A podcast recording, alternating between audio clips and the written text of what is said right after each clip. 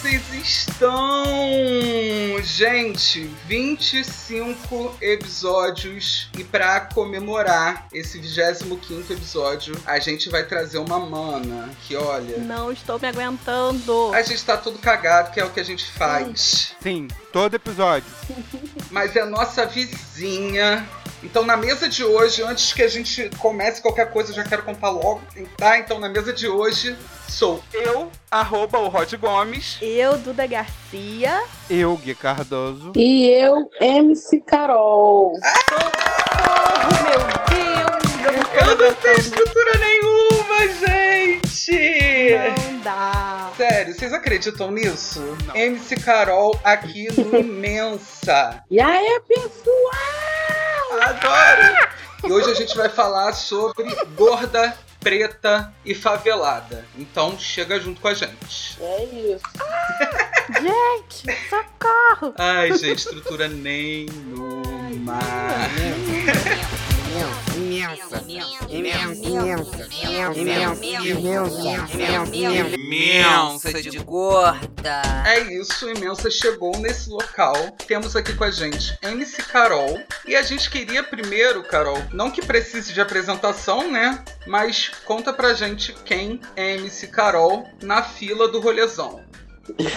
Eu sou M C Carol, eu sou Carol Bandida lá na minha comunidade, com meus amigos. Eu sou Carolina, pra minha família. Quem sou eu? Eu sou M C. Eu canto, eu escrevo, eu brinco, eu zoo. Eu tenho meus momentos sérios também, sou tímida na vida pessoal, né? Hum. Ninguém acredita, porque é isso, né? A gente tem um personagem que a gente sobe no palco e acho que todo artista tem esse personagem, né? Essa uhum. pessoa forte, né? Que a gente... Acho que todo mundo, todo artista não, acho que todo mundo. Acho que ninguém usa a sua pele real e anda na rua com a sua pele real, eu acho, né? O artista não é diferente, então, assim, é isso. Quando eu tô trabalhando, né? Eu sou responsável, sou certinha ali no que eu tô fazendo, meu objetivo. Quando eu tô no meio dos meus amigos, eu sou escaralhada. Amor. Falar alguma coisa errada, eu tô indo pra dentro, um problema. Eu adoro. Você falou sobre essa máscara, né? Essa coisa que a gente usa, essa proteção que a gente usa. Eu acho que a gente é um pouco vulnerável até, e por isso a gente usa essa carcaça, né? Por fora. E aí eu queria saber... Como que é por dentro dessa carcaça, Carol? Então, eu tô fazendo uma música sobre isso. Ela vai ser a próxima a ser lançada antes do álbum. O nome se chama Levanta Mina. Boa. Eu não falei sobre essa música ainda em lugar nenhum, né? Tô falando agora pela primeira ah, vez. Exclusiva! Gente, exclusivo!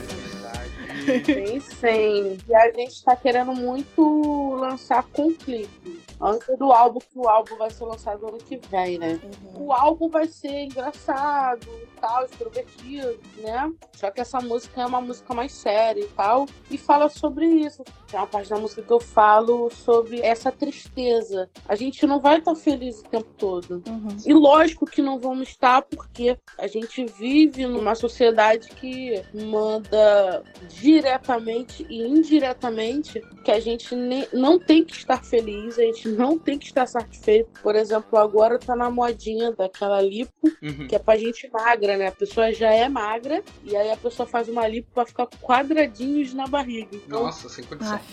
Quem quer fazer, quem quer gastar dinheiro com isso, ok. Mas eu acho demais. Eu não apoiaria, tipo, a minha filha, por exemplo, meu filho, a fazer esse tipo de coisa, né? Meus futuros filhos, né? Uhum. E...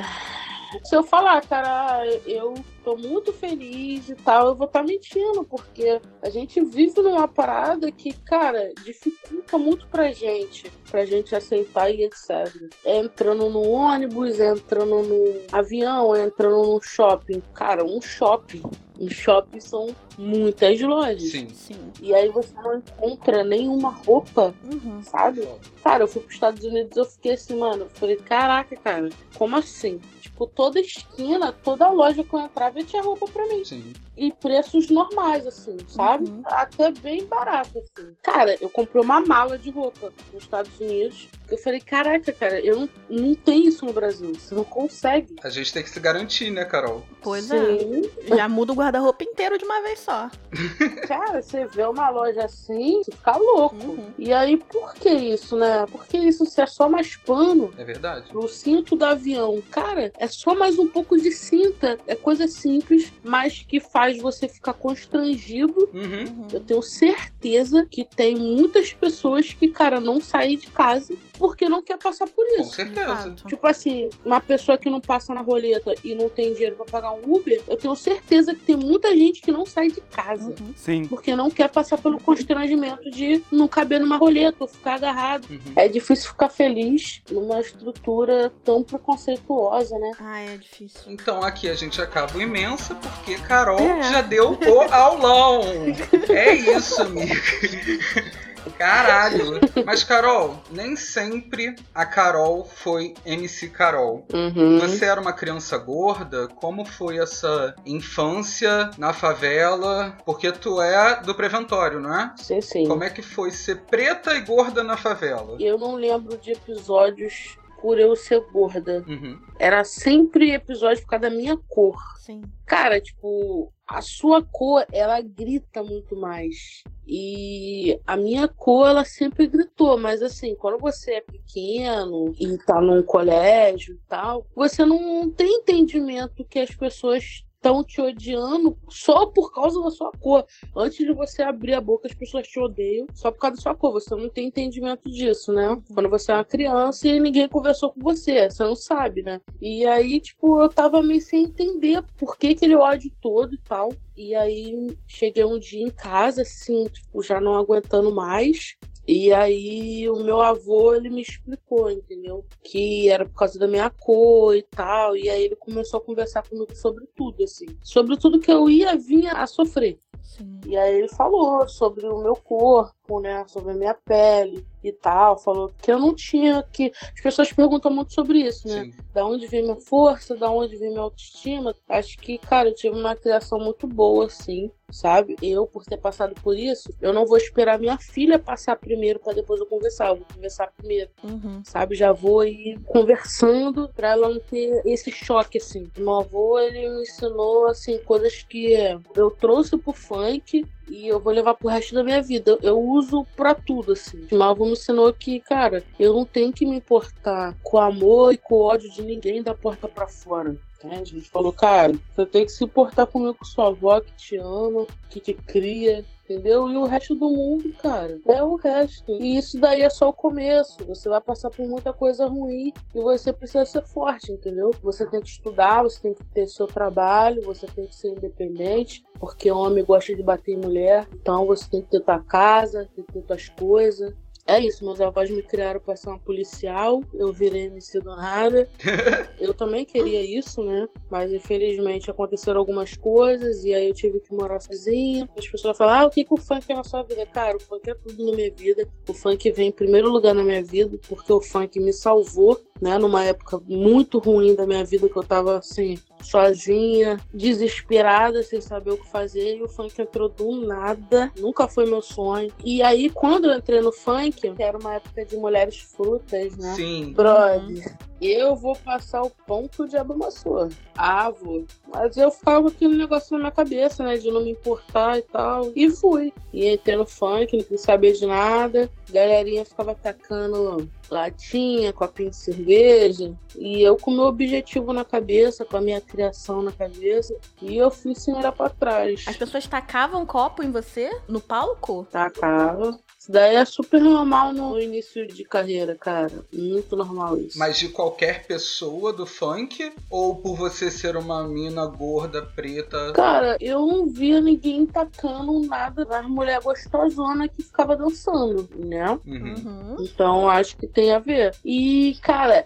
é isso. Tipo, eu vinha cantando umas paradas que não agradavam pra homem. Com certeza. Sim. Então a maioria que tacava assim era homem. Que é isso, era uma mina totalmente fora do dos padrões cantando que vai lavar minha calcinha, uhum. que eu mando, que eu sou isso, que eu sou a bambambam, entendeu? Carol, nesse período que você falou, né, antes da Terra do Funk, como que era pra você entrar no shopping, por exemplo, nesses locais que são, entre aspas, mais elitizados? Cara, eu tenho um problema com isso até hoje. Sério? Sério. Tem lugares que até hoje eu me sinto mal, tipo, restaurante chique. Uhum. Eu me sinto constrangida entrando, porque, cara...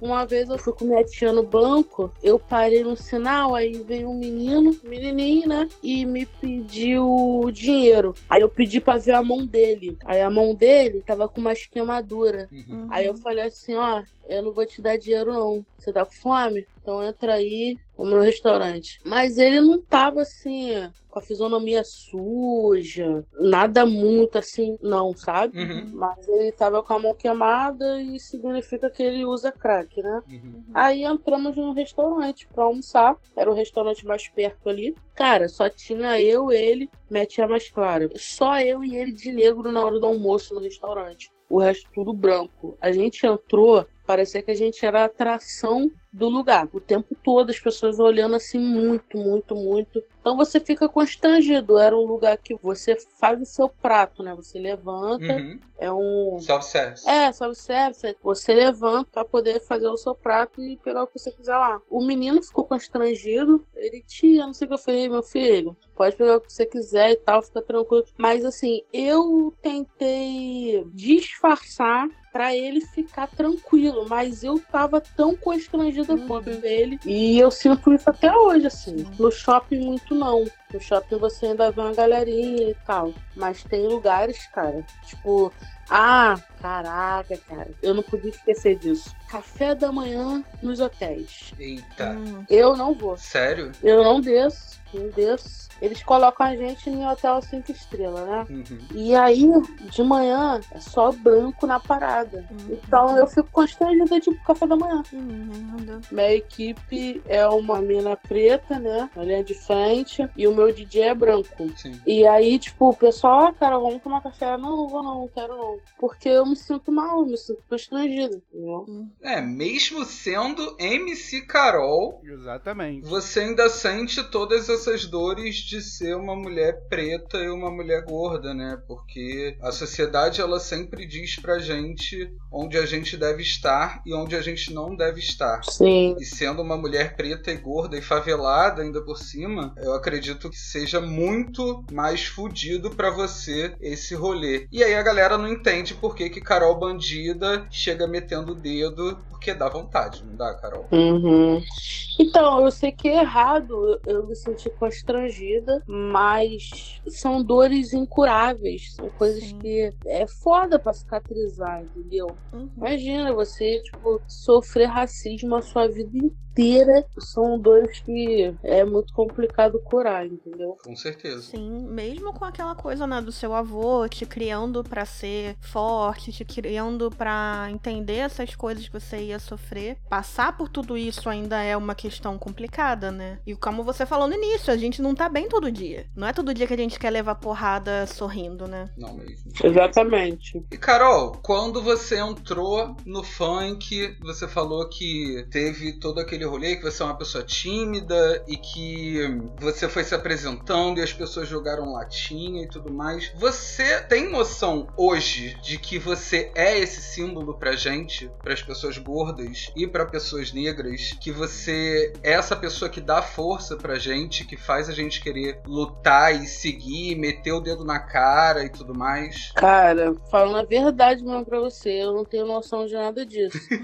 Não, real, assim. Porque, cara, eu vou te falar, eu chego na minha família, ninguém me elogia em nada. Eu chego no meio dos meus amigos, ninguém me elogia em nada. Ninguém nem toca no assunto de música, de M C, de nada disso. Até pouco tempo, eu fiz uma postagem no meu Facebook pessoal sobre isso. Tipo, várias paradas muito legais acontece comigo e nenhum dos meus amigos nunca publica nada, nunca comenta sobre nada, nunca, ah, Carol, que legal que você tá fazendo X coisa. Ninguém fala sobre isso. A gente sabe como é que é isso nesse assim, tipo... Nossa. Quando começa alguma notícia ruim com o meu nome, aí há pouco tempo um amigo meu pegou e botou no status dele um vídeo de dois mil e dezoito, o pessoal criticando minhas músicas, bagulho de política. Uhum. Foi no mesmo dia que lançou uma música minha do novo reality dos clones, que tem a Sabrina Sato como apresentadora e tal, e aí ela pegou, fez um vídeo dançando e tal. Aí eu peguei o vídeo da Sabrina dançando minha música, mandei pra esse amigo, eu falei, pô, cara, dá uma moral aí, vai lançar hoje e tal, pô, é, bota aí no seu status também. Ele visualizou e não falou mais nada. Amigão, hein? É. Foda. É difícil a gente ter entendimento de alguma coisa. E sempre foi assim, sempre foi eu e eu e mais ninguém me apoiando, sabe? Tipo, sim.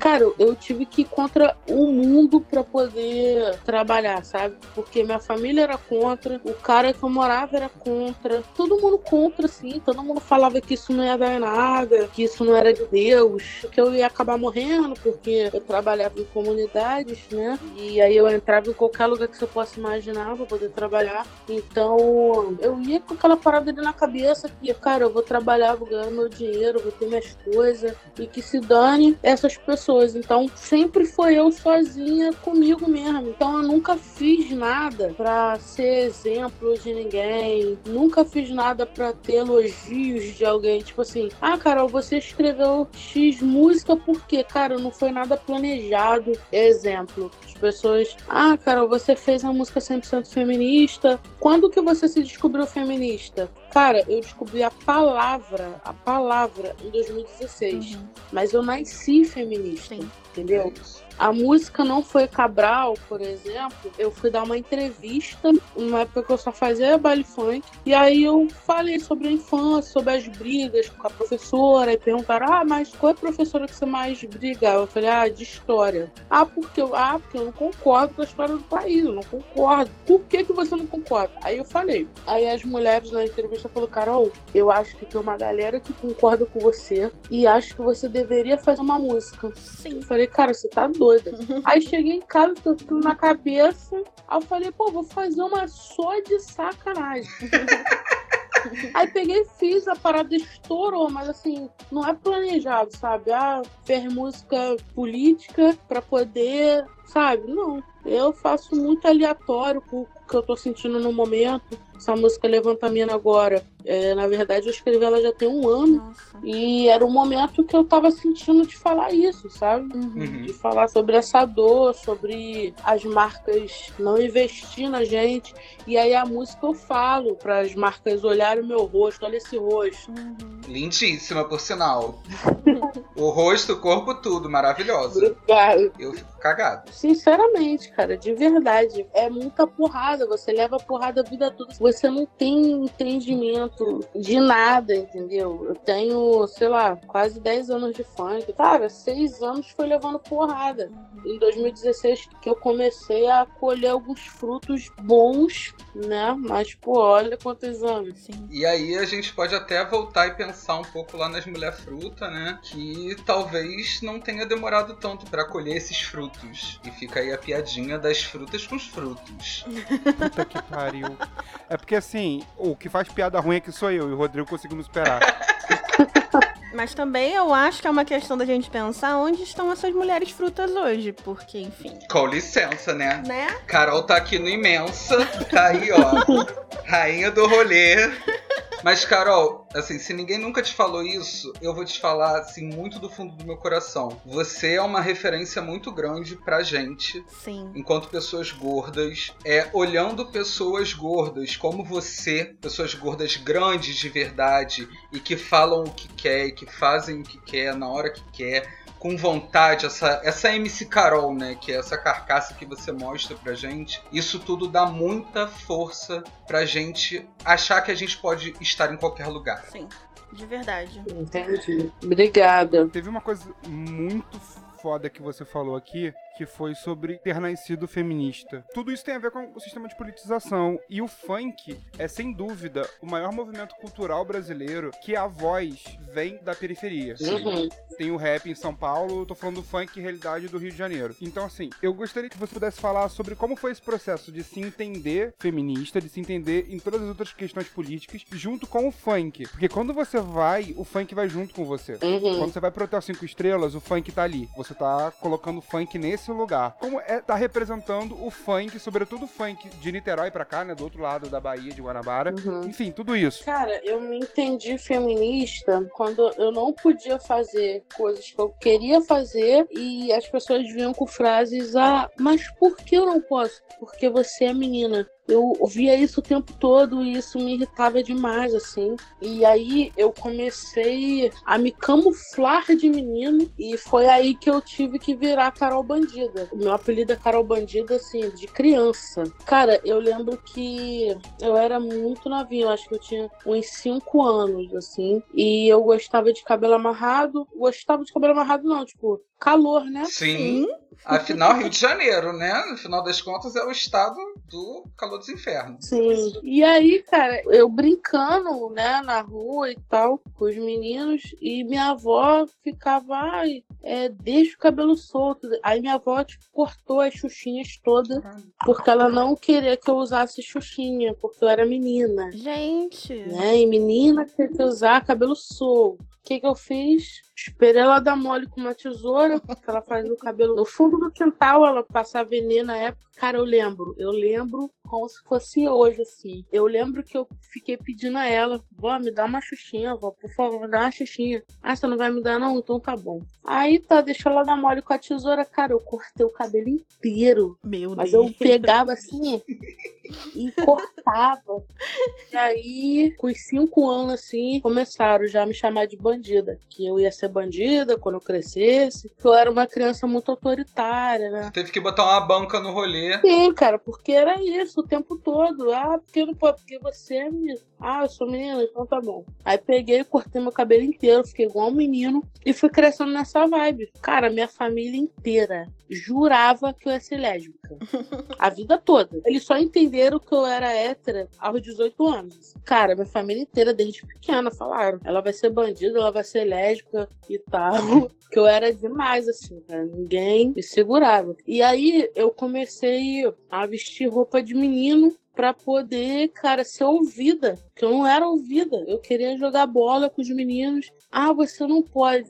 Por que que eu não posso? Porque você é menina. Então, cara, desde quando eu me conheço por gente, essas coisas me incomodam. Meu primeiro ato de feminismo, acho que foi aos cinco anos, quando eu cortei meu cabelo. Foi aos cinco anos? cinco anos. Puta que pariu. E eu lembro. Parabéns aqui.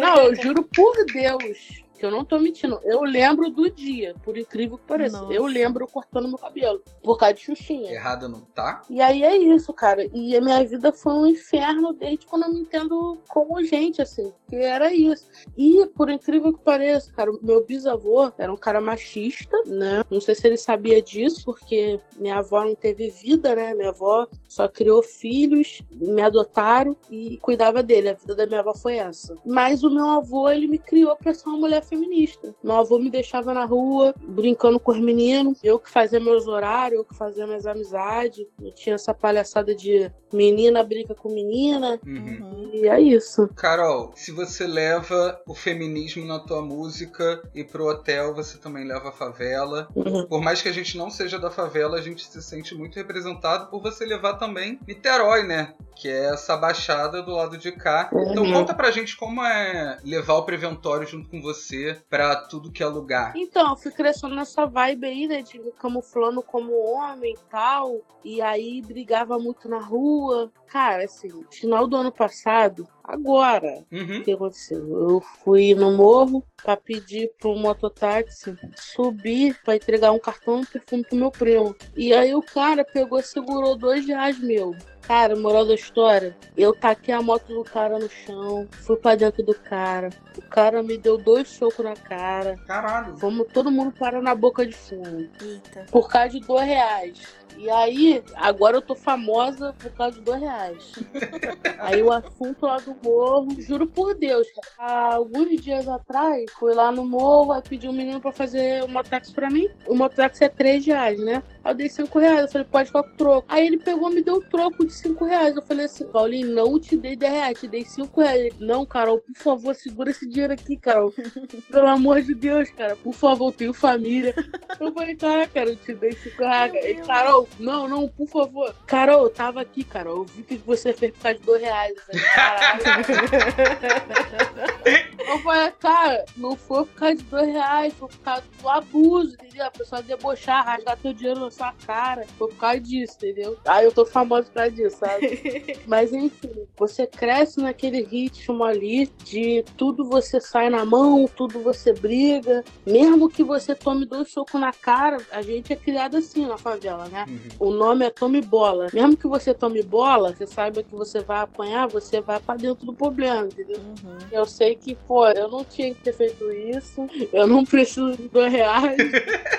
Por que que eu fiz isso? Eu tenho certeza que é por causa de feminismo. Sim. Por quê? Vamos por partes. Vamos descer a porrada mesmo. O que que ele fez? Ele fez um mototáxi e ele segurou meu dinheiro. Por que que ele segurou meu dinheiro? Porque ele sabe que ele é mais forte do que eu. Uhum. Cara, um homem ali, ele não ia fazer isso. Com certeza. Então eu senti isso na hora. E ficou debochando. Ah, vai em quem você quiser. Faz o que você quiser. Ai, e kkkkkkkkk. Eu falei, cara, não vai ninguém não, cara. Eu vou pegar e vou, vou quebrar tua moto. Simples. E trinta homens sentados. E ele debochando no, no meio do mototáxi cheio de homem. E ele debochando. Então eu fiquei com raiva por causa disso, entendeu? E só pra deixar bem explícito pros caras que estão escutando aqui, gente. Homem que vê machismo acontecendo, agressão contra a mulher acontecendo e não faz nada, ele também tá agredindo, ele também tá sendo machista, tá? Uhum. E isso inclui os seus amigos, tá? Pois uhum. é. Não é só o amigo dos outros. É verdade. É o seu amigo também. É, cara. Ali, tipo assim, eu não gosto que ninguém se meta nas minhas paradas, entendeu? Então, tipo, na cabeça das pessoas ali, eu sou milionária, uhum. eu tenho muito dinheiro, e dois reais danado. Então ficou todo mundo, assim, chocado com a parada, e todo mundo ficou parado, assim, vendo e chocado, porque eu tava fazendo toda aquela coisa ali por causa de dois reais.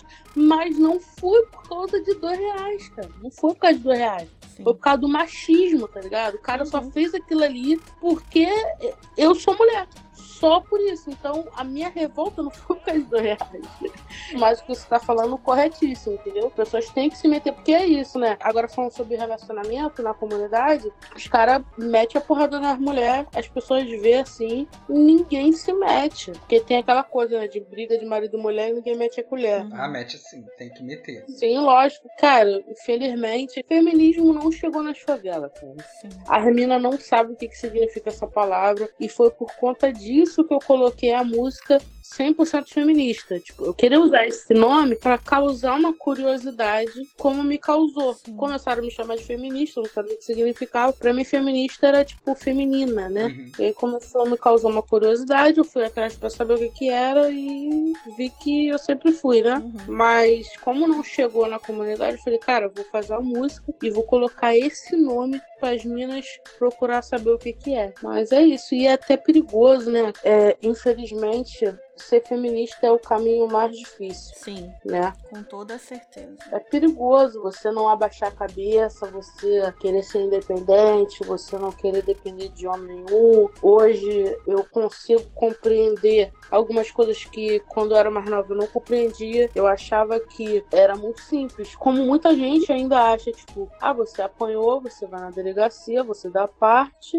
e separa do cara. Antigamente, quando eu era mais nova, eu pensava assim. Uhum. E hoje eu tenho entendimento que não, é muito além. Sim. Cara, um cara machista, ele vai tentar tirar tudo dessa mulher. Ele vai tirar o trabalho dessa mulher, ele vai afastar a família dessa mulher, ele vai tentar engravidar o máximo possível essa mulher, pra mulher não ter como sair dele, depender dele completamente. Uhum. Então, quando começa essas agressões, Eu acredito que a maioria dos relacionamentos começa as agressões depois de um tempo, depois que a mulher tá toda, tá, tá sem nada, né? E aí, aí eu acredito que começam os abusos aí, porque ela não tem pra onde ir. Uhum. A família se afastou, ela não tem trabalho, ela não tem dinheiro, ela não tem casa, ela tá cheia de filho, ela não tem pra onde ir com os filhos, então ela fica sem opção, né? Então hoje eu tenho esse entendimento, né? Você tá ouvindo esse silêncio, Carol? Porque assim, o silêncio da gente é a gente perplexo com tudo que você tá falando. É porque o vídeo tá desligado, porque a minha cabeça tá concordando aqui vigorosamente. Eu só entendi que é uma parada que vai muito além de você, ah, denuncia e sai fora. Quando eu passei por isso, eu precisei passar por isso para entender que vai muito além. Tipo, eu tive que mudar de casa, eu tive que mudar toda a minha rotina, porque a pessoa viveu comigo anos e anos. Então essa pessoa sabia tudo sobre minha vida. Sabia uh, que eu durmo muito, que eu durmo igual uma pedra, sabia meus horários, sabia aonde poderia me encontrar, então aonde ficam meu, os meus amigos, aonde, sei lá, os sábados eu estava, as quartas aonde eu estava, então eu tive que mudar toda, né? Porque a justiça não te dá nada, cara. A justiça ela te oferece uma psicóloga, uhum. te oferece um abrigo onde você não pode trabalhar, você não pode ter telefone para não colocar a vida de outras mulheres em risco. Na verdade, você vai presa. Sim. Quando o homem te agride e você denuncia, você fica presa aquela parada ali pra você não morrer. E é isso. Graças a Deus eu tive dinheiro pra conseguir sair de onde eu estava, mudar toda a minha rotina, entendeu? Mas e as mulheres que têm filho, que não têm esse dinheiro, né? Então, assim, muita coisa começou a passar pela minha cabeça, assim, que não, não passava. E eu acredito que muitas pessoas, principalmente homens, né, que nunca vão passar por isso, também pense assim, sabe? Que é muito fácil você largar um agressor. Ser feminista é um processo muito complicado. Você levar uma vida feminista não é mole, não. Sim. Ai, gente, eu não sei nem o que eu falo. É foda, assim, eu tô real emocionada com as coisas que você tá falando. Eu tô me identificando, apesar de eu não ter passado nenhum décimo disso. É foda porque eu atendo muita gente que passa por isso, eu ajudo muita gente nessas situações e viver a vida inteira, né? Sendo mulher, foda. E assim, quando você lançou cem por cento feminista, eu delirei. Uhum. Foi foda. E assim, eu só tenho a agradecer por essa música, por tudo que ela representou e pela sua intenção também com ela de levar esse pensamento pra lugares que realmente ele não tava entrando. A música se torna até mais foda hoje em dia, com a gente sabendo disso, Carol. Sim. Cara, essa música me ajudou muito, assim, muito. Essa música é uma coisa que eu vi quando eu era pequena, né? Uhum. Eu fui criada pelos meus bisavós, e aí eu fui passear na casa de uma pessoa, e aí eu vi um cara dando um soco na cara de uma mulher da minha família, e cara, é uma cena que eu não vou esquecer nunca, assim. Uhum. E essa cena ficava na minha cabeça e eu alimentava essa cena dizendo pra mim mesma, eu nunca vou passar por isso, sou eu que vou bater. Uhum. Naquela hora eu entendi que em todas as casas alguém apanhava e alguém batia, sabe? Sim. Eu entendi isso quando eu era pequena. O que acontece? Eu queria há muito tempo falar sobre essa cena que eu vi. E quando eu tava escrevendo cem por cento feminista, eu falei, mano, eu tenho que falar dessa cena, sem dar muitos detalhes, mas eu tenho que falar dessa cena. Sim. E caraca, a música foi um... Eu não imaginava. Eu fiquei muito tempo escrevendo essa música. Teve um momento que eu falei, ai, cara, não, eu desisto dessa música. Eu desisti várias vezes dessa música. E aí, eu mostrei essa música pro Léo Justi. Falei, pô, cara, eu tenho uma música, eu tô escrevendo há muito tempo, mas, ai, tô cansada de escrever ela. Eu acabei aqui. Tem uma parte que eu falo assim, abaixa sua voz, abaixa sua mão. Nossa, essa parte me arrepiou toda, viado. Sim. Ai. Ali eu travei. Eu falei, cara, daqui eu não passo mais. Chega, chega, chega, já Já tentei de tudo. E aí o Léo Justi pegou, cara, você já viu o som da Conká? Eu falei, pô, não tô muito ligada não. Fui pesquisar o som da Conká, ele me apresentou a Conká em São Paulo, com uma conexão assim muito grande, assim, ela começou a falar de várias paradas que aconteceu na família dela também. Eu falei, mano, essa vai ser a segunda mãe do meu filho, a música é um filho, né? Uhum. E você fica cheio de ciúme, né? Eu falei, não, ela tem que ser porque ela como mulher preta, cara, ela sabe do que ela tá falando falando, ela veio de uma família de mulheres pretas. Então, ela sabe do que eu tô falando. Não é uma parada, ah, vamos fazer um feat pra ganhar dinheiro. Não, tipo, é um feat pra, mano, contar uma história real, tá ligado? Uma parada real. Uma sim. conexão de vivências, né, Carol? Sim. E o dinheiro é só uma consequência de uma parada que a gente nem sabe se as pessoas vão gostar, se vai ter dinheiro. Mano, a parada, assim, explodiu. Acho que virou minha música número um, assim. Todo lugar que eu vou, ah, sempre sou feminista. Uhum. É isso. Ah, e pela primeira vez eu estou chorando no Imensa. Perdão. Geralmente o chorão do Imensa sou eu, hoje é a Duda. Geralmente é o Rod, mas é aquilo, sempre tem uma primeira vez, né, gente? Cara, eu escrevi a música, nunca tinha passado por violência, né? Que eu achava que não, você morar com uma pessoa e a pessoa o tempo todo, contra tudo que você é, tudo que você faz, tipo, contra o meu trabalho, contra o meu jeito de ser. Uhum. Tipo, eu descia um morro, eu cumprimentava as pessoas, a pessoa era contra isso. Aí eu cumprimentar pessoas. Nossa. E eu não enxergava isso como um tipo de agressão, sabe? Acho que é agressão o nome que fala, né? Violência, né? É, não deixa de ser uma agressão também, uma agressão ao que você é, né? Uma agressão à sua liberdade pessoal. Sim. Sim. Eu não enxergava como isso, eu enxergava ele como, ah, a pessoa é assim, vou relevar e tal, não sei o quê. Eu não enxergava como um relacionamento abusivo, né? Uhum. Cara, quando a parada começou a ficar muito pesada, aí você começa a se agarrar a várias coisas, assim, né? Ah, mas a pessoa foi boa pra mim a vida toda e tal, não sei o que, blá, blá, blá. E aí, cara, eu tive uma fase da minha vida que eu comecei a ouvir essa música diariamente. E eu ficava chorando e ficava, cara, como eu sou falsa. Porque eu canto essa música, eu ganho dinheiro com essa música, eu subo num palco, eu fico de frente com um monte de gente cantando essa música, passando essa força, e eu tô vivendo outra parada, cara, eu tô sendo humilhada, eu tô aceitando ser humilhada, tá ligado? Por uma pessoa que, mano, e eu ficava chorando porque eu escrevi aquela música que eu falava que eu nunca ia aceitar essas paradas, e eu tava, porra, sendo humilhada. Então essa música me ajudou muito. Eu falei, mano, eu tenho que ser exemplo, né? Eu tenho que honrar o que eu escrevi. Eu escrevi isso, eu tenho que viver isso. E foi assim que essa música me ajudou, assim. Caralho, Carol. Eu tenho certeza que ajudou muita gente, Carol.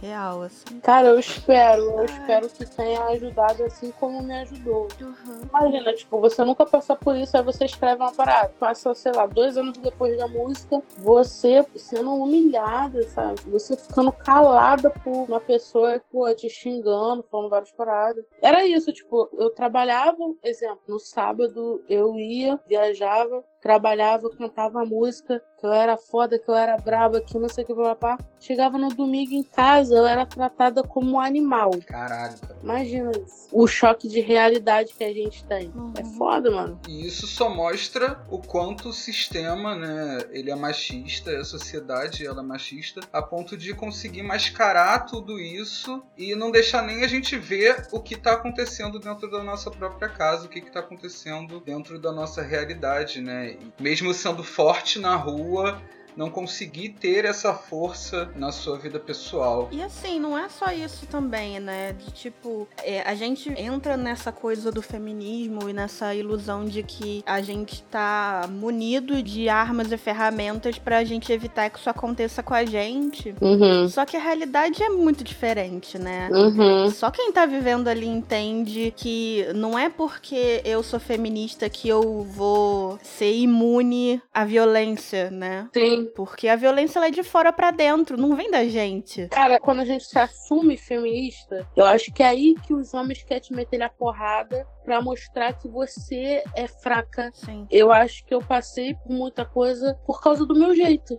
né? Porque eu, eu sou feminista, não sou só feminista em cima do palco, eu sou feminista na vida. Sim. É isso, eu, eu caio na porrada com o homem por causa de dois reais, cara.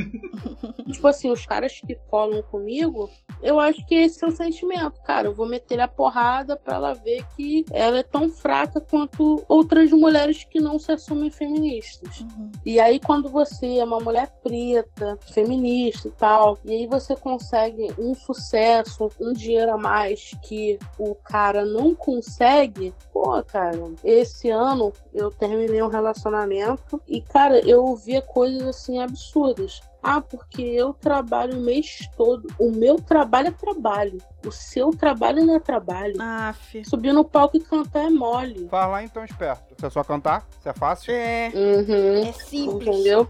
Lógico, hoje em dia tá tranquilo, né? Meu trabalho tá tranquilo. A gente trabalha com contrato, tudo bonitinho, tudo organizado. Chego no camarim, pô, tem todinho, tem bombonzinho. Eu sou bem tratada, sou tratada com carinho. Eu tenho até preconceito. Agora, quando vem negócio de show, eu falo, ó, é de gay. Se não for de gay, eu não quero. Eu amo! Meu rolê todo. Não, tô falando sério, é real. Eu tenho preconceito de trabalhar pra hétero. Certo. É inevitável, Carol. É inevitável. A heterofobia, ela é inevitável. Ninguém gosta de hétero. A minha mãe gosta de mim, valeu? Eu sou hétero, mas eu tenho um preconceito real, porque os lugares que eu sou mais bem tratada é boate gay, cara. Pouco tempo apareceu um negócio que eu fazia, eu falei, ah, cara, é de gay? Se não for, não quero, não. Carol, não sei se é de gay. Eu falei, ah, então procura saber se é de gay. Bota os viadas, sapatão, as bi, tudo no rolê, que o rolê é bom. Tô falando sério. A gente sabe disso. Hoje em dia, tudo muito legal. Mas, cara, foi isso que eu falei. De dez anos, seis anos foi tomando uhum. porrada. Eu trabalhava com uma equipe de homens, os caras com mais de trinta anos, com família, com mulher, com isso, com aquilo. Eu, com dezesseis anos, junto com esses caras, na estrada, a gente ficava, cara, um mês fora de casa. Uhum. A minha dor era sempre menor, porque a dor dos caras era maior porque eles tinham família, filho, né? Então a dor era muito maior. Eu não tinha ninguém me esperando com dezesseis anos, né? Porque eu morava sozinha com quatorze. Uhum. E aí eu não podia falar nada, eu não era ninguém. Então, cara, eu passei por muita parada, muita parada, muita parada pra hoje só subir no palco, cantar e tá beleza. Mas, pô... Só Deus sabe, cara. Eu entrava nessas favelas brabas aí, botava a mão no microfone e saía um tiroteio. Sem contar com as coisas que aconteciam por essa mulher. Tipo, uhum. Teve uma favela que os caras me contrataram pra cantar. Uhum. Subi, aí comecei a cantar essas putarias que eu canto, né? Uhum. Mas, cara, eu tô cantando putaria. Não, não significa que eu tô aí pra fazer putaria, né? Uhum. Inclusive, o seu show, Carol, é um show até muito pouco sexualizado. Sim. Sim. Você fala as putarias, tem as zoeiras todas, dos macacos e tudo mais, né? No último show que eu fui seu, era assim ainda. Uhum. E assim, o clima é de zoeira e curtição, não é um clima super sexual, né? Você até brinca uhum. cantando em francês. Uhum. Canta forrozinho. É isso. É. E aí, tipo, tava cantando a história e tal, cara. Chegou mais de dez homens e começaram a roçar em mim mesmo, assim. Isso. E era uma favela, né? Uhum. E aí, cara, você faz o quê? Olhei pros caras meio que todo mundo assim, tipo assim, com aquela cara assim, a gente não pode fazer nada por você. Caralho. Aí eu peguei, cara, deu uma de maluco. Não sei saber se ia morrer, o que, que ia acontecer. Eu falei, D J, segura. Parei o baile, fiquei olhando pra cima e os caras assim, colado em mim, roçando em mim. Aí eles começaram, pô, fazer essa merda que você quer pra tererê, e eu calado olhando pra cima. Aí teve uma hora que eles pegaram e desceram do palco. Quando todo mundo desceu do palco, eu peguei, vambora, D J, de novo. Cara, muitas situações, eu posso ficar aqui a noite toda, porque imagina, dez anos no começo, já chegamos a fazer sete shows em um dia. Caralho, Carol! Sempre dava uma merda. De sete shows, dois shows dava uma merda. Uhum. Entendeu? Então é muita história, é muito episódio, é muita favela, é muito buraco, é muita coisa. E como eu canto putaria, eu não tenho facção. Cara, contratou pra cantar no velório, mandou chorar, a gente tá chorando. Entendeu? É, qualquer lugar. Eu lembro que eu cantei num, num lugar que tava cheio de polícia. E os polícias olhando pro meu escorno, os polícias que me contratou. A casa era de um juiz, parece. E é cheio de polícia, cheio de... Eu falei, gente, esses caras vão me matar. Por que que esses caras estão me contratando? Eu vou morrer. Contratando a Carol Bandida. Vai dar merda. Eu não entendi nada, mas acho que, sei lá, a mãe de alguém gostava de mim ali. Até hoje eu não entendi, mas eu fiquei com medo. Então, tipo, foi muita coisa, assim. Ai, gente. Muita humilhação. Pra hoje a gente tá fazendo um trabalho tranquilo, entendeu? Sim. Todo mundo, cara, carreira artística, todo mundo passa aquele momento ruim pra depois, né, colher. Aí, pô, ouvi de um cara hoje em dia que, ah, seu trabalho é muito fácil, que não sei o que, não sei o que lá, que você se acha, que você não é isso tudo, que você não sei o que, que você canta música de piranha, que as pessoas te têm como piranha. É complicado. É, no final das contas, qual é o problema de ser piranha? Não é mesmo? Se ser piranha é fazer o que você quer? Exatamente. Faça favor. Cara, o engraçado é que a pessoa se envolve com você sabendo que você é piranha e depois quer... Exatamente. Entendeu? É a história da minha vida. Carol, eu só vou te propor uma coisa. Uhum. Você, a partir de agora, é balanha. O que que significa? É uma baleia piranha. Exato. É o nosso lema. Balanha. Então, eu falar você é piranha. Piranha não, balanha. Respeita. Legal, balanha. Como é que funciona nas redes sociais? Porque a gente sabe que você também é uma pessoa muito ativa. Uhum. Lidar com os haters, com essa galera, que a gente tem certeza que é dez vezes pior. Olha, eu acho tranquilo assim. É isso, eu tive uma criação que me ensinou a bloquear esse tipo de coisa, assim, sabe? Eu não levo isso pro meu pessoal não, entendeu? Mas eu tenho entendimento que isso acaba influenciando, exemplo, publicidades. As pessoas não vão me contratar pra fazer uma publicidade se eu tiver, porra, sendo atacada, entendeu? Uhum. Se tiverem falando mal de... Ah, aquele vídeo lá de negócio de política de dois mil e dezoito, aquilo ali me atrapalhou muito. Porque eles pegaram uma foto de um clipe meu, o clipe Mulher de Negócios, uhum. E aí nesse clipe eu uso uma arma de paintball. E aí pegaram uma foto, recortaram, começaram a divulgar isso no WhatsApp de policiais. Então, tipo, uma marca não vai querer se associar a mim por causa desse tipo de coisa. Porque é isso, quem não me conhece, quem não conhece o meu trabalho, vai acreditar, pô. Sim. O pessoal não vai querer ir a fundo pra saber. Viu aquela foto ali, ah, essa garota aqui mexe com parada errada. Uhum. Não vai querer saber se é real, se é verdade, se é uma foto de clipe, se é arma de futebol, não vai querer saber sobre isso, né? E já tem tantas barreiras, né, Carol? Sim. Hoje eu tenho entendimento que esse tipo de coisa me atrapalha com publicidade, né? Uhum. Mas que eu absorvo isso ou não absorvo, cara. Eu já tenho problema demais, assim, pra absorver. Eu não consigo encaixar isso em alguns buracos dos meus problemas. É muita coisa. Uhum. Eu acho que quando você tá desocupado e aí você tá com tempo, eu acho que você tem tempo de sofrer por causa dessas paradas. Agora, quando você não tem tempo, você já tá sofrendo por outras coisas, acho que você... é isso. É foda, Carol. É aquilo de um problema de cada vez também, né? É. Exatamente. Cara, vamos lá. Eu postei uma foto e aí eu tava de biquíni, né? Acho que é suquíni. E mostrando a barriga. E aí começou uma enxurrada me chamar de gorda. Cara, eu sou gorda. Exato. Sim. Eu tenho que chorar por causa disso? É isto. Gorda não é ofensa. Acho que tem coisas que as pessoas sofrem que também eu acho babaquice também, entendeu? Se você é gordo, e aí, brother?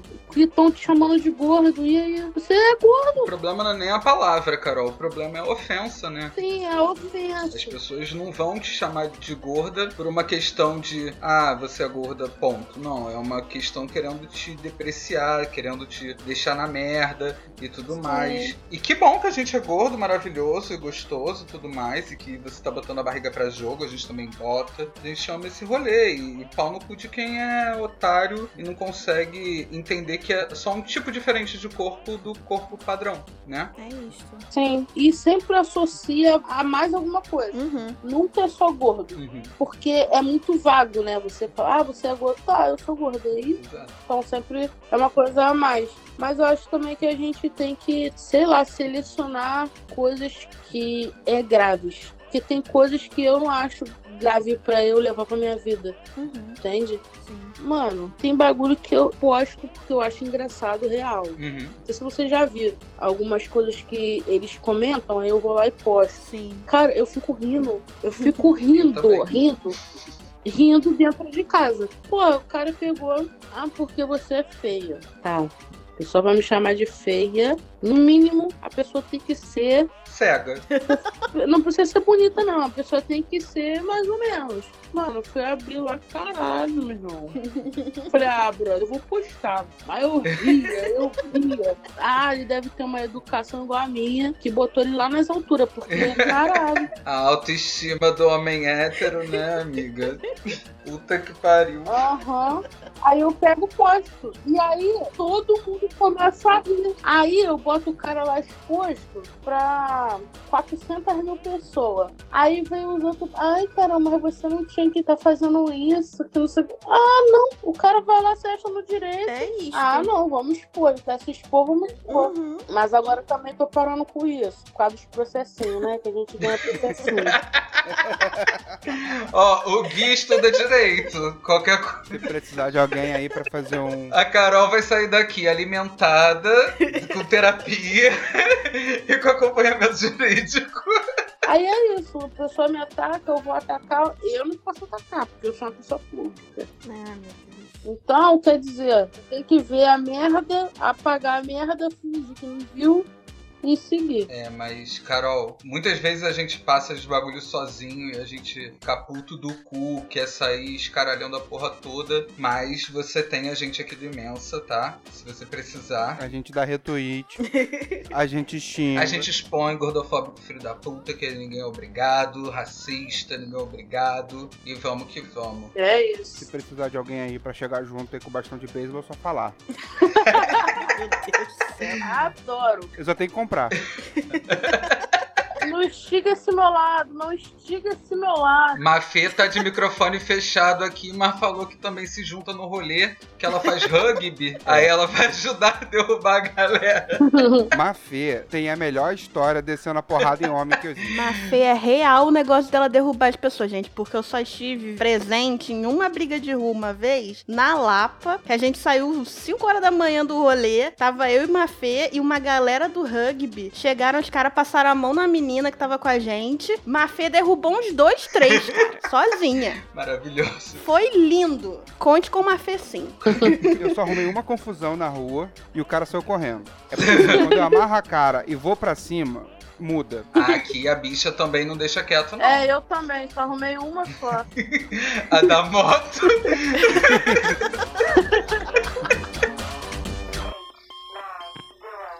Dica das gordas! Dica das gordas! Dica das gordas! Elas são tão bonitas e tão com M C Carol, bando de pau no cu! Dica das gordas, bandida! Eu não tô acreditando nisso até agora. Dica das gordas, essa parte do Imensa, que a gente dá uma dica de alguma coisa, pode ser uma receita de bolo, pode ser um Instagram, é pra gente falar qualquer coisa, porque é importante também a galera conhecer outras pessoas gordas. Carol, você tem alguma dica pra gente? Cara, eu gosto muito da Amy Winehouse, de música espanhola, eu gosto oh. muito de Nina Simone, uhum.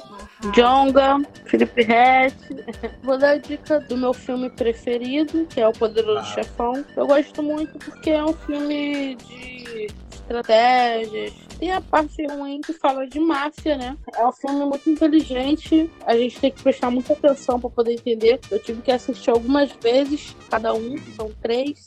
E é um filme que me ensinou muita coisa, assim, sabe? Você falar menos, você ouvir mais, é, não confiar muito nas pessoas. Uhum. Eu tenho essa dificuldade até hoje, eu confio muito nas pessoas, eu sempre acho que as pessoas vão mudar, mesmo a pessoa tendo errado trinta vezes comigo, eu sempre fico com aquela esperança que a pessoa vai mudar. E o filme, ele te ensina isso, sabe? Uhum. A viver, né, o mundo real, entender que o mundo real é difícil de viver. Pra mim, aquele filme, ele não é ficção, sabe? Uhum. É um retrato do, do mundo real, das coisas ruins que acontecem no mundo real, dos seres humanos, né, da cabeça do ser humano. Nunca tinha olhado por esse espelho. Sim.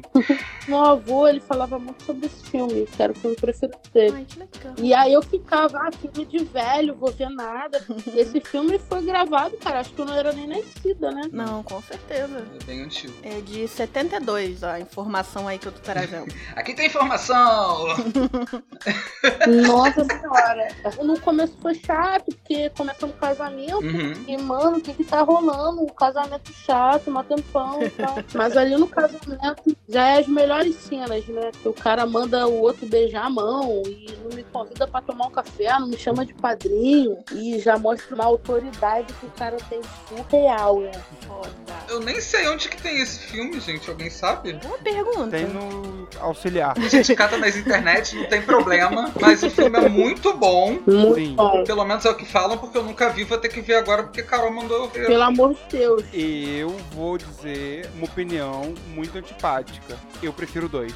Eu prefiro os três. Por quê? O cara fica fazendo negócios, né? No meio do casamento da filha. E tem uma parte que, mano, é o momento de bater a foto da família inteira. E aí tá faltando fulano. Não vamos bater. E aí ninguém bate a foto. Fica aquela parada, tipo... tensa. O cara tem uma autoridade surreal. Tipo, um líder, né? Hum. Tanto na família quanto fora da família. E o dois explica como, por que ele virou aquele cara ali, entendeu? Sim, é o dois pra mim é uma obra-prima. Gente. E eu aqui só ouvindo, porque vi nenhum. Mano, tem que ver os três, cara. Sim. O três, pô, tem uma parte que o, o filho toca pro El Patino. Ele é contra, né, o filho ser artista. E aí o filho toca pra ele. Parla più piano, veni qui vicino me. Voi goi sentire egoitamente tra de ti. Nossa senhora. Nossa senhora, Carol! Nossa senhora, Carol! Eu ganhei meu dois mil e vinte com você cantando agora no meu ouvido. Eu não tenho condição. Claro, pai. Tudo pra mim, mulher. Gente, tudo pra mim. Se Guilherme me obrigou a assistir Star Wars inteiro, por que que eu não vou assistir O Poderoso Chefão, não é mesmo? Eu Por... sobrevivi. Eu sobrevivi a Star Wars.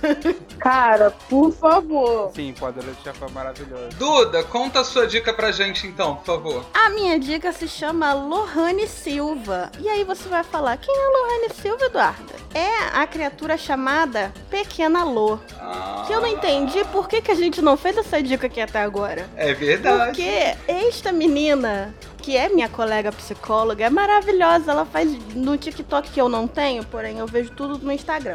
Que inclusive é underline Pequena Loh. Ela é sensacional, ela faz umas sketches muito engraçadas, muito engraçadas. E eu passo muito tempo do meu dia vendo as coisas que ela faz. Então assim, por favor, acompanhem.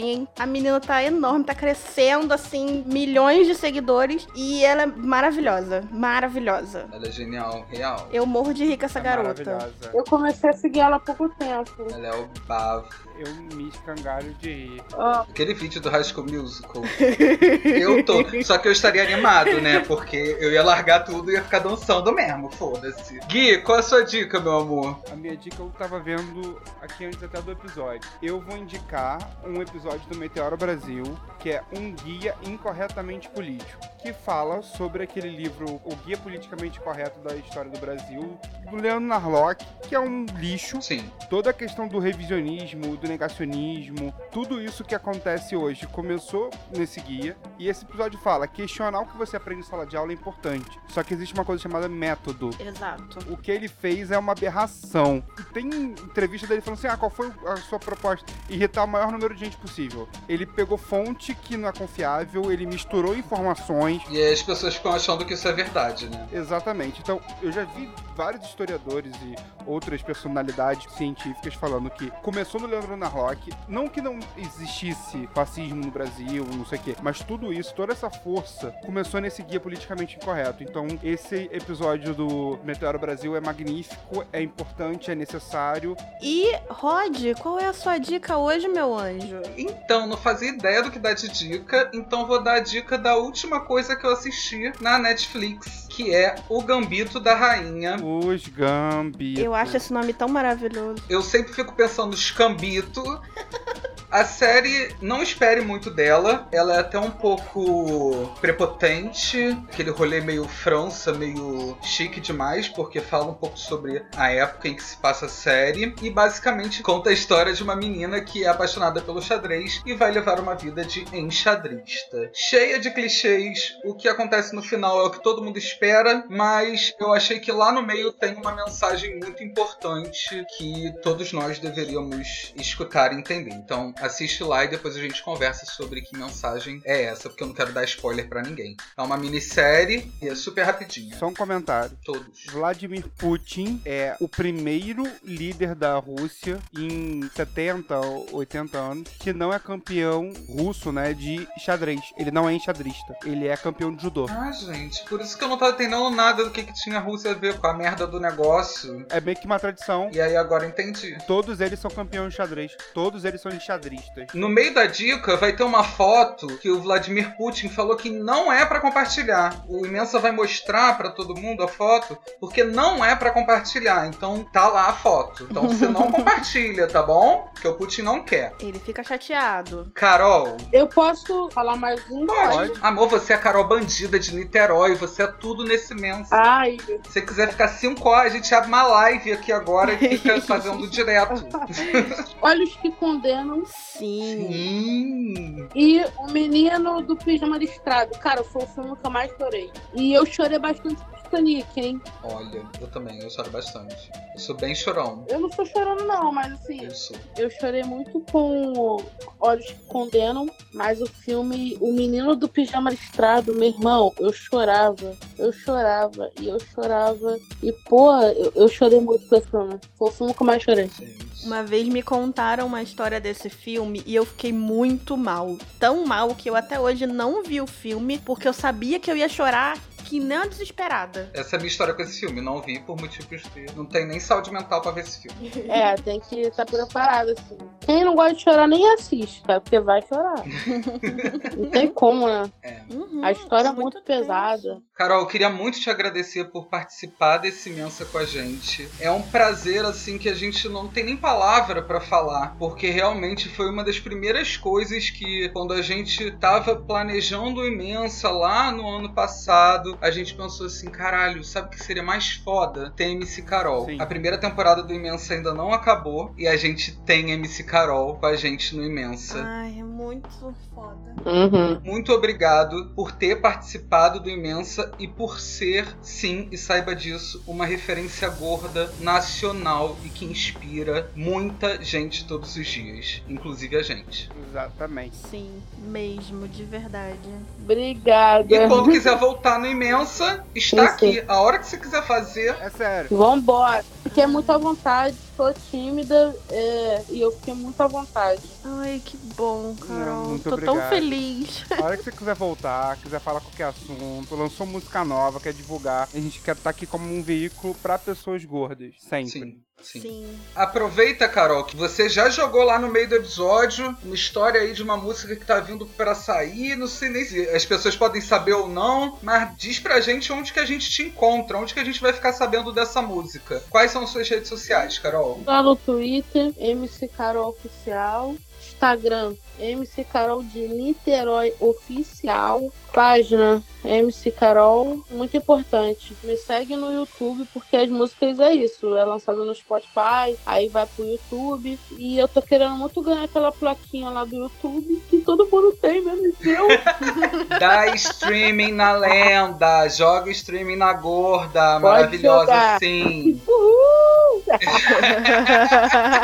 Duda, onde que a gente te encontra nas redes sociais, amiga? No Instagram me encontra como Dark Duda. No Twitter, Dark Duda já estava ocupado, então ficou como a Duda do Imensa mesmo. No caso, é a Duda do Imensa. O mesmo não faz parte do nome. É... Eu sou um neném no Twitter, estou engatinhando, então vai lá, fala comigo. E no Facebook, como Eduarda Garcia mesmo, e você sabe o rolê. Que... Onde que a gente se encontra? Em casa. Sempre. No caso, não me encontra, que eu vou mandar vocês saírem do portão afora. Pandemia. No Instagram e no Twitter, arroba Guilherme Cardoso. No Facebook, Guilherme Cardoso. No meu WhatsApp, por enquanto não. Mas Mas se mandar match no Tinder, pode conversar e tal. A gente tem um relacionamento não monogâmico. Sim. Então tá de boa. Rod, a gente se encontra onde? Vocês me encontram geralmente aqui no Discord, maluco trabalhando, e também em todas as redes sociais, arroba o Rod Gomes. É só chegar lá, mandar um beijinho, mandar um qualquer coisa que a gente responde, a gente interage. E não se esqueçam de seguir arroba imensapod em todas as redes sociais, como a Duda diz. Se não tiver, porque não tem. É isso. E o nosso e-mail, Gui? imensapod arroba gmail ponto com. É isto. Pode mandar contrato de publi, pode mandar patrocínio, pode mandar um monte de coisa por e-mail que a gente tá aceitando. E também manda pra gente como esse episódio foi importante, como a Carol te inspirou, pra gente mandar tudo pra ela, pra ela ver que ela inspira um monte de gente gorda também, tá? Sim. Não esqueça que o Imensa está em todas as plataformas de streaming, Spotify, Deezer, Google Podcast. Então segue lá o Imensa. O Imensa também faz parte parte da rede de podcasts da Mídia Ninja, então segue lá, arroba podcast ponto ninja. Não se esqueçam de fazer terapia. Dê na cara de alguém. Beba água. Beba todinho e não bebam álcool. Lavem as mãos. Usem máscara. Usa álcool gel. É, galera tá nem aí. Galera tá cagando. Use camisinha. Mas ninguém tá transando, cara. Ninguém tá transando. Não transe porque tem que ficar em casa. O chupacu de São Gonçalo, ele tá tristonho dentro de casa, Carol, que não consegue chupar um cu. É, eu não fumo, bebo, não fodo, cheiro, faço nada. O mundo tá acabando aqui, eu só queria transar. Beija!